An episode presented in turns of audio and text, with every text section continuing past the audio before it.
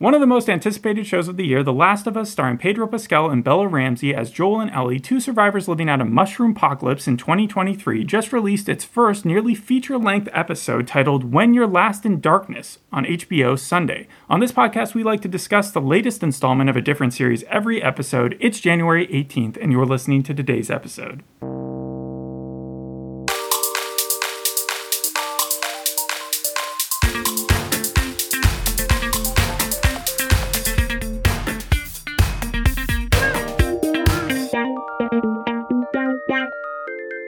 So this is obviously based off the video game that came out ten years ago, and I think it works to the show's benefit because that gives that's enough time where fans of the original game may have forgotten some of the details, and it allows the creators of this show, or the developers of the show, and the uh, actors and actresses working on it enough uh, leeway if if something they want to change um, ends up being like a big detail. Like and- I don't remember too much besides the beginning and the end of the game. Did you ever play it? I never played it. The only thing I ever saw of it was like Evan Goldberg and Seth Rogen by the time This Is the End was coming out, which was back when the game was first released, I think like July twenty thirteen, played mm-hmm. the very uh, beginning of it. I saw the intro, and that was about it. I also remember they based the main character off of Elliot Page at the time. No, that was like... It was a rumor? Yeah, it was kind of a rumor. I know that Elliot Page came out later on. It was just like... I, I thought she was in support of the game. She was not, no. Oh, she actually that was might have been it. What I remember, though. And then I think they ended up changing her character uh, because of that a yeah. little bit. So you did the research for this episode, but you also watched it, and I just watched it. But there's enough here to really just talk about the plot this entire episode. However, I think we will talk about some of the reviews. Yes, we will. And um, and, uh, and some facts about the game as well. Oh, cool.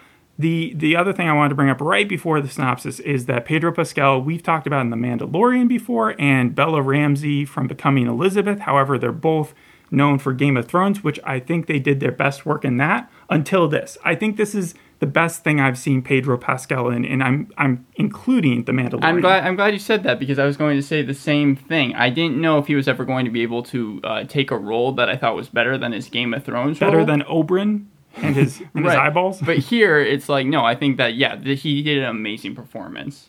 Yeah, okay, so you like the yes, episode. Yes, no, I, I love this episode. I, all right, I'll give away, too, that I give this episode a nine out of ten. Me, too. I think the best part of the episode was the two thousand three storyline, but also even when I got to, like, the present-day storyline, twenty twenty-three, I thought that it did a good job as well. Well, to get to those, we have to get through the nineteen sixty-eight interview, which is how they kick off the show, and I... I think that this two or three minutes that they do here is great. Yes, Josh Brenner from Silicon Valley and then John Hannah from Transplant. Didn't expect to see him there. Well, from Spartacus, that's how I know him. But Josh Brenner is playing an interviewer, and he's talking to a couple of scientists about what they see as being the biggest threats. And this is, uh, they talk about pandemics. Yeah. And then it's John Hannah's character who brings up uh, that he's afraid of fungi. Cordy- or fungi. Cordyceps being an actual disease that exists. Of course it is. Cordyceps, vi- they, they make up Cordyceps virus, but Cordyceps is that ant thing that just like pops out of their head and then controls them. And actually, it's it's the same uh, disease in the game that they mention here, and the reason why they chose that wasn't only because it's an actual disease, but also Planet Earth did an episode where they talk about the Cordyceps and... Uh, and uh, yeah, I'm surprised creator. you haven't seen the YouTube clips about Cordyceps. Oh, no, I knew about it, but the creator of the game also is the creator of this show, Neil Druckmann. Oh, that's cool. And so he ended up, yeah, he was like, I want to choose an actual disease. Is, and fungi seems, especially after listening to John Hannah describe it, his character, it seems like even scarier than COVID. I mean, I don't actually think that that's a plausible thesis to like what could happen, but it is such a cool premise to go off of. What it did also remind me of was when I was a kid and I would watch Alfred Hitchcock on T V Land.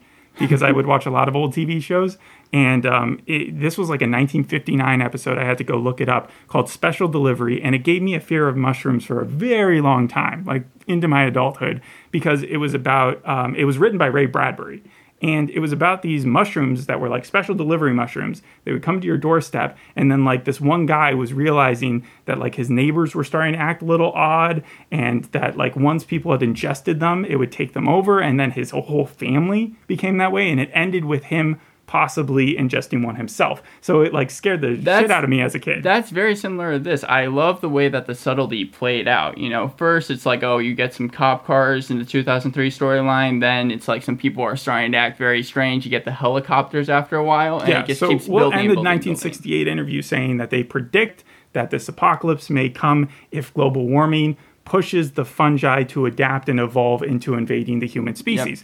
Yep. Jump to two thousand three, Austin, Texas.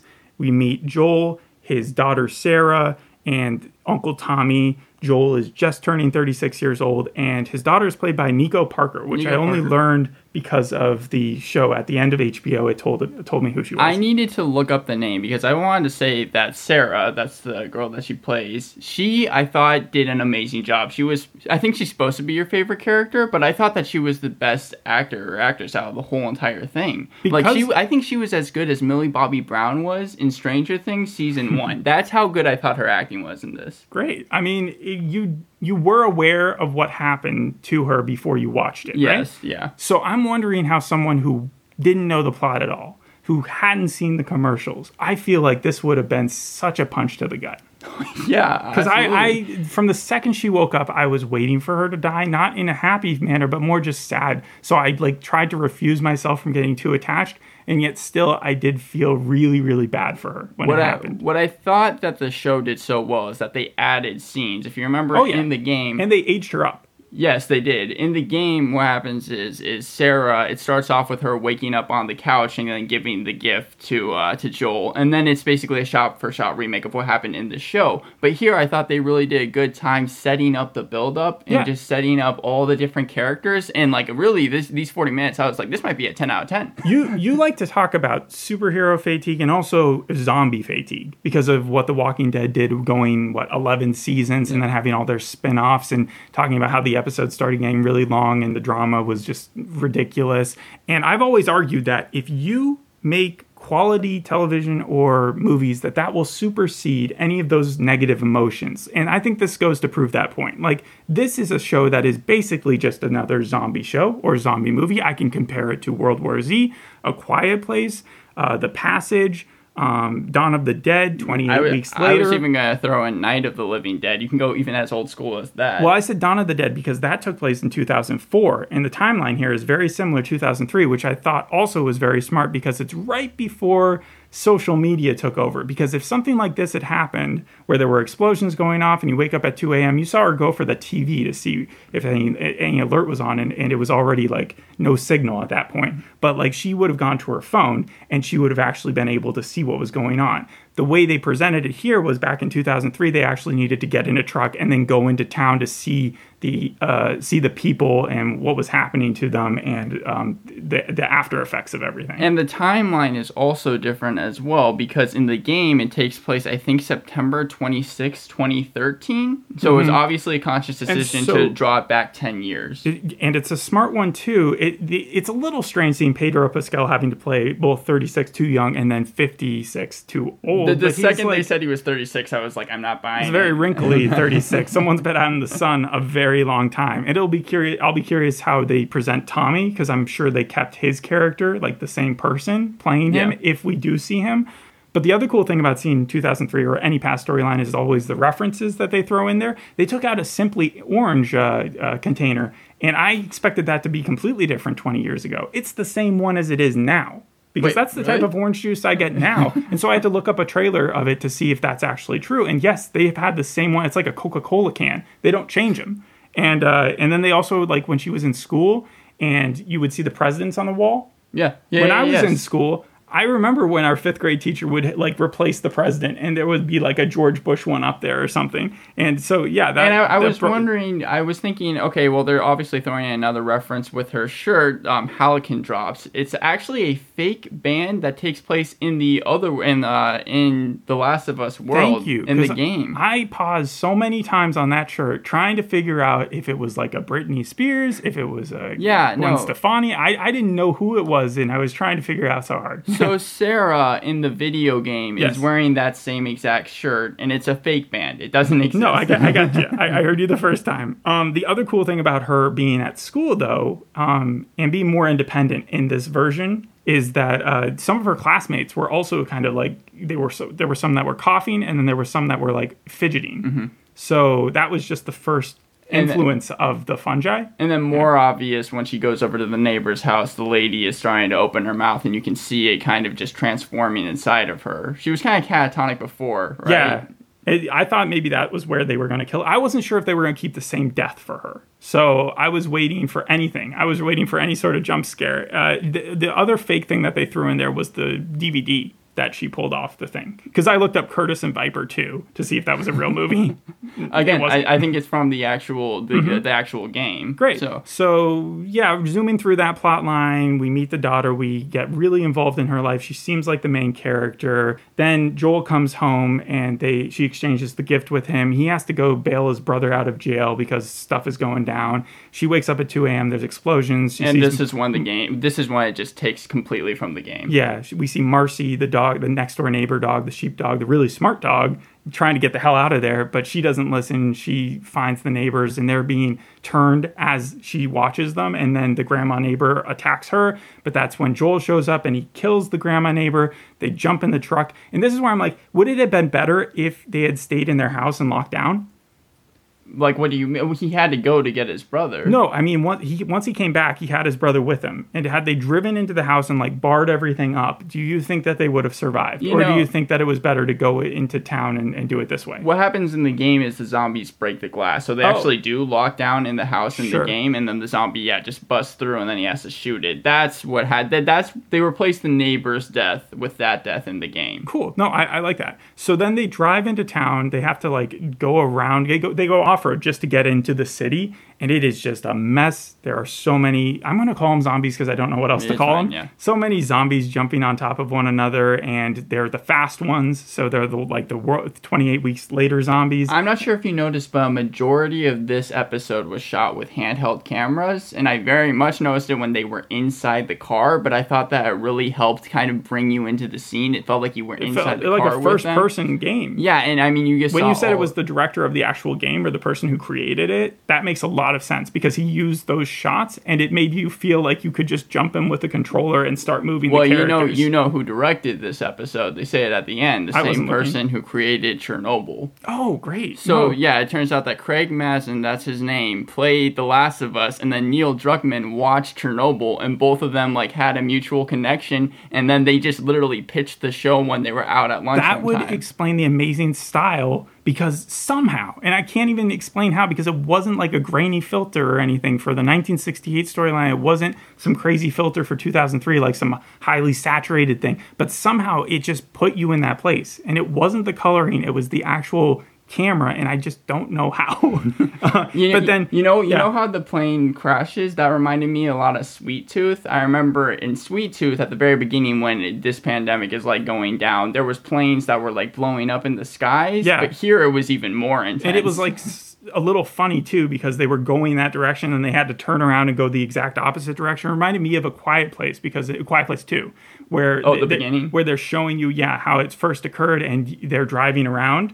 And then you see, like, these things smashing into... And there was a plane that came down. Yes. And yes. the only difference between uh, this part of the show and the game's intro was that in uh, in the show, you see the plane crash. In the game, it just suddenly hits the car. No. Like, it, it, it, there's I, no lead up to it. Yeah, and then she's knocked out, and then she's hurt, and she can't move, so he has to carry her. Mm-hmm. Whereas before, she was just tiny, so that's why he was carrying her. Right. And then the other thing I wanted to point out there was that there was a jump scare. Because once they got out of the car, I was just like, okay, they're going to run away. That's when the police car just went... And, and rammed right into it, and, and that got me to like pull back a few inches from my laptop. And you know what? That reminded me of World War Z because when that zombie apocalypse is going down, yeah, cop cars are crashing into each yeah, other. Yeah. The, the, the references I feel like are endless, but you know. Mm-hmm. And then he's running around with his daughter. He escapes a few zombies, and then the army guy shows up, and he gets the orders to kill them, despite the fact that they're not infected.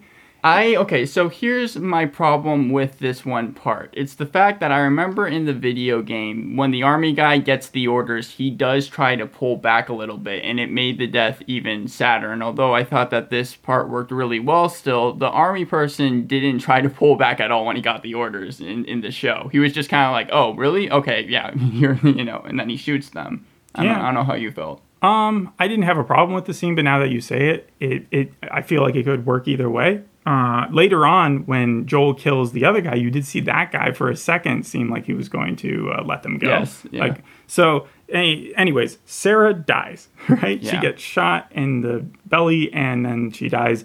And they call it an ugly death. I would say that this is uh, for a zombie show or, or this type of show. It was kind of a normal death, mm-hmm. um, but, but it was it was, it was still dramatic. Yeah, it still left you with a, a giant hole in your heart. And they jumped to twenty twenty-three, and Joel is now living in a quarantine zone. He does odd jobs. He smuggles in drugs to help uh, make some bank, and his brother Tommy is working for like the resistance, but he also helps him bring in all this paraphernalia, whatever it may be. And he's been missing for a while. But what I However, enjoy, are you going to mention how they yes, introduced yeah, it? Yeah, yeah, okay. So the other thing we learned about Fedra, because that's the quarantine zone, that's the government now, they what, they treat the infected very simply. If you've been infected, you're put down. So we see a kid to start off the whole thing coming in, and it looks like, okay, maybe they're going to save him. But as soon as they register him with a red uh, signal, that's when they give him a shot, which is like, I guess, what you would do when you're putting down an animal. And she just says everything's going to be okay. And it was yeah, like, oh. This, the second the woman said that, I was like, oh, this kid is gone. In The Last of Us Companion podcast, I don't want to take too much from there, but yeah. they actually got the person who voiced Joel in the game to be the host for the show. Oh, great. And, and he was uh, he was kind of having an interview with the creators. And what the creators said was that apparently where this episode ends was supposed to be where the second episode was supposed to end. The first episode was supposed to end after Joel throws the kid into the fire. So they would have shown you like the the background first, and then they would have left you with a little bit of a uh, scoop for the next episode. What happened was H B O saw that script and was like, you know what, just having two kids die, there's no real intrigue for people to continue watching afterwards. So yeah. then they were like, you know what, yeah, we should probably just make uh, the two episodes kind of combine them. And in this day and age with eighty-minute pilots being pretty normal, especially for anticipated shows. Like the Game of Thrones uh, pilot was like seventy minutes, yes. wasn't it? Yeah, something crazy like that. So yeah, but this place is also, it's got public hangings. It's not a fun place to live, but it is a survivable place to live. That's that's how they sell it. You have to do a lot of trash janitorial duty in order to make even minimum wage there. It honestly reminds me of Negan's world in The Walking Dead, except way worse and a little more, I guess, industrialized. It reminded me of Half-Life, if you ever play that game, because of the cameras, and also uh, Fallout, um, because of just the different towns that they have. Uh, but you have Fedra, which is the government, the raiders, the slavers, and the fly- Fireflies are part of the raiders, I assume. But they're the rebellion. They're led by Marlene, and her second in command is Kim. And we don't meet, but we actually meet Anna Torv first, who I didn't even know she was in the show, but she got a swollen eye. She's the lady from Fringe. She from did not, she did not look, I, I did not recognize her. I did, but it was like she's not playing her her version of like the love interest, very pretty version right. of her. She was like supposed to be this kind of butch, like angry lady. And when it comes so. to Marlene, they said it in the after show, but she's the same person who voiced Marlene in the game. Yeah, that was crazy. Yeah, and they used motion. That's awesome. I thought that, I mean, I didn't know how much anticipation was like really for the game and for this T V show, but really they used motion capture, and I, I think that the creators really wanted to Like, I, this is yeah. the difference between, no, no, this is the difference between, like, a show such as something like Velma and something mm-hmm. like this, where it's, like, they were making it for a specific purpose. I know that H B O gave them, like, upwards of one hundred million dollars or something like that and you can for see this it. show. Yeah. yeah. And they honored their fan base, is what you're saying. Yes, right. Yeah. And they and they stayed close to the source material no, as well. No, because they have the creator and the developer be the same person. That's that's a great way of and not only, about it. Not only that, I, yeah, yeah. Not only that, they actually got the composer who did the score from the game to also be the person who did the score in this show, and he's been nominated for Academy Awards as well. Yeah. What's his name? Uh, Gustavo Santaolalla. And he's like the Hans Zimmer, but for the video game universe. I well, assume. He's also worked in film. Like, he works a lot with Alejandro J. Inarritu, the same person who did Amores Perros and uh, Birdman as well. Cool. All right. So getting back to Anna Torv's storyline, though, she's playing Tess. And what we find out is that she's part of the smuggling operation. She's actually with Joel in the future here, and they want to steal a truck because he's worried about his brother, and they just want to get out of the Fedra organization, right? Mm-hmm. And Tommy works for the Fireflies because uh, there's a little bit of a tiff between Marlene and Joel as to that she stole his brother away from him, right? Mm-hmm. Um, we see Tess escape Roger, the guy who was supposed to sell her the battery for the car, and then she makes her way a day later back to Joel, and she has that big uh, swollen eye, and she tells him, well, we don't have the car battery. We're going to have to go get one. Or he says, we gonna, we, we're going to have to go get one. We're going to have to go to the place that he sold it, which was the Fireflies base. And we zoom to the Fireflies and what's going on there. That's like fifty minutes into the episode where we finally meet the secondary main character, Ellie, right? And yes. She's in custody, and she's just a girl who is being tested constantly to make sure that her mental awareness is still there because she's been infected. She's been bitten or whatever, scraped, I don't know. She has a very snarky side to her, though. How, how did you feel about her character overall? She was like the version in the games.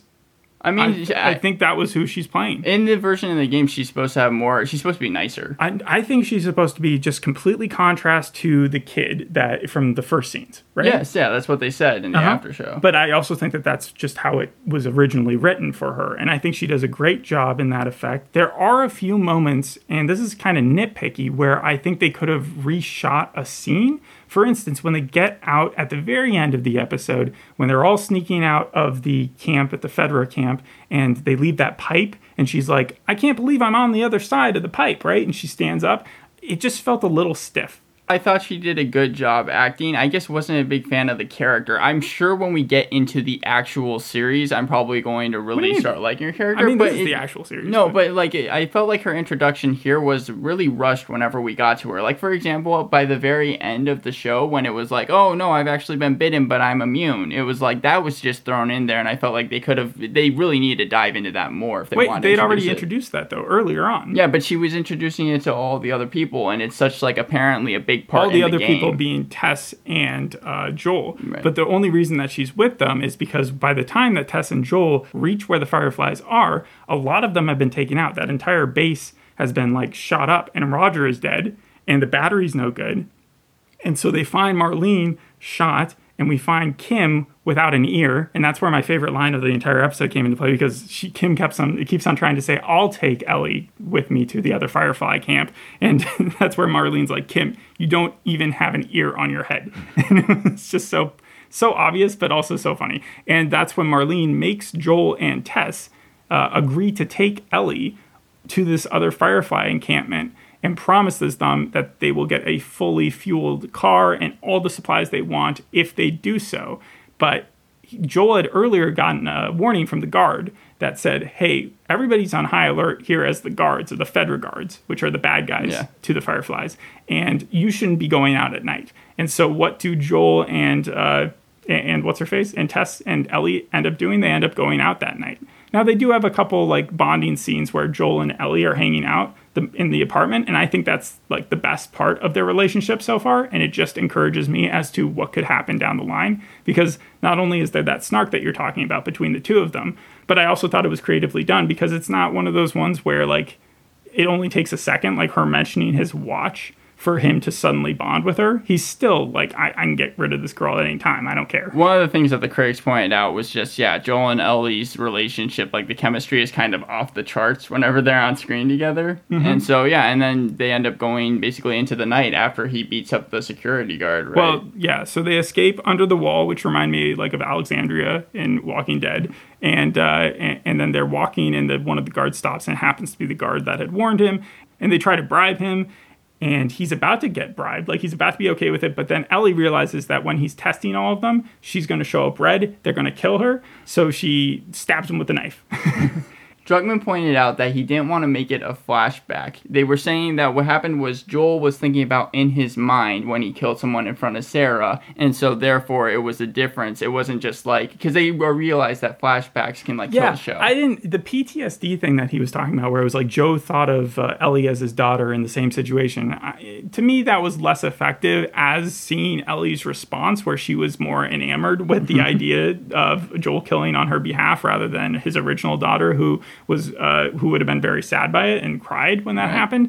It also reminded me a little bit of the Pinocchio, the Guillermo del Toro one, how that started off. I don't want to spoil it for people who haven't seen it, but there was a steady difference between uh, one kid and their response versus later on Pinocchio and his response. I agree, yeah. So overall, you said that you would give this episode a nine, because that's where it ends. Yeah, so my pros for this episode are Sarah's storyline. I knew that that was going to be the biggest hurdle, and I could argue that that's probably the most impactful scene of the game. And so that would have been, if they had screwed that up, God help them, they would have been asking for a lot from the fans to forgive them for that. But they pulled it off, and so that was a big pro.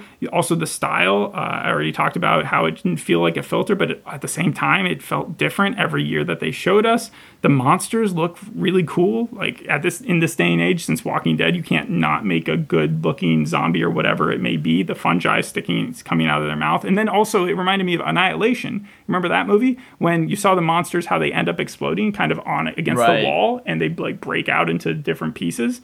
And it also felt like a little bit of a first-person game in its in and of itself. And I'm glad that they didn't wait on the revelation that Ellie was uh, infected. Because had they done that, then it was like, okay, well, we know that they're going to find out eventually. Right now, they're kind of speeding you through the story, and I, and I really like that. What they did was they cut out the gameplay. They say where these like kind of video game movies fall is it seems like the you know whenever you're watching it, you're just kind of watching people do what you've already done in the game. Yes. And they decided to focus on the relationship aspect of it more. And which decided, you would think wouldn't work. You right. would think that it would be like, oh, they spent so long on the drama of just them talking back and forth. That's what The Walking Dead does. That's why we hate The Walking Dead, like that type of thing. But no, this worked really well, and the cons for it are very few. The reason I'm giving it a nine out of ten, though, and docking at the one point is because I feel like the majority of people know the story. So it just pulls it back just the slightest. For anyone going in there without having any of the original source material or having watched the trailer, this would be a ten out of ten. For the re- yeah, for the reason of Ellie, I feel like they kind of did have to dive in. I would have liked if they dived into her character more. I'm going to dock at the point as well. How they did, they did say that she was related to one of the Fireflies and that they had stuck her in one of the federal military encampments,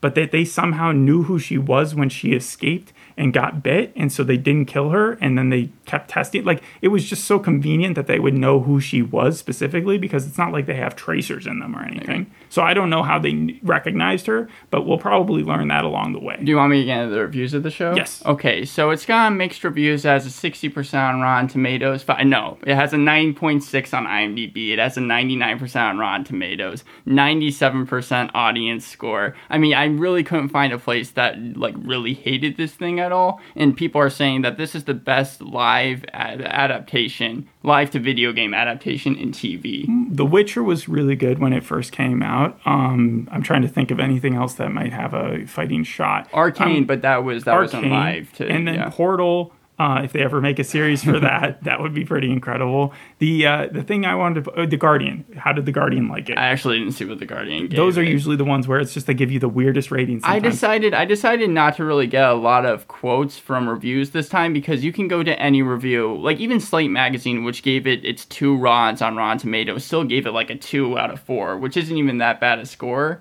And so, I mean, yeah, every single place is saying it's... it's It's worth a watch. Complimenting everything. When you talk about the cinematography, you talk about the acting, the action, the way it draw, draws you in. People are saying that this could be like a show that kind of changes the game for well, not how, only video games, but just T V. How is Pedro Pascal going to do a... Because The Mandalorian's still going, right? Or is it its last season or something? I know that The Mandalorian Season four is coming out in March, but I don't think there's any plans on ending it. So. Yeah, it's strange because he did like a post-apocalyptic movie on Netflix a while back, and I didn't I like it. You, wait, like, you didn't, you I didn't, didn't like that? Well, I didn't like his acting that much. I thought he was too, like, uh, cal- or like he would, he's too sarcastic. And yet he's still playing a sarcastic character here, but he's, like, more, more down to earth or something. I uh, guess he was playing more of a villain in that, too. And then this, he's supposed to be, like, uh, yeah. Okay. I know that the movie, they were supposed to make a movie for it, but what happened was they were kind of taking, Naughty Dog, which is the production company sure. who did The Last of Us, also their biggest I P aside from this is Uncharted. And so Uncharted was coming out, and they were kind of having to juggle both. And what Neil Druckmann did was he decided to, uh, as he, because he was like, you know what, I'm not going to work on the Uncharted movie at all, but he made sure that plot points from The Last of Us we're not going to be used in Uncharted, Good. so that when he bought it over here, he was able to actually use the story. Well, it makes a lot of sense, because when I first heard rumors about this, I heard that you were going to have Tom Holland playing the younger version of Pedro Pascal, and then you were going to have uh, Mark Wahlberg playing the older version. That's I'm kidding. Not what, yeah.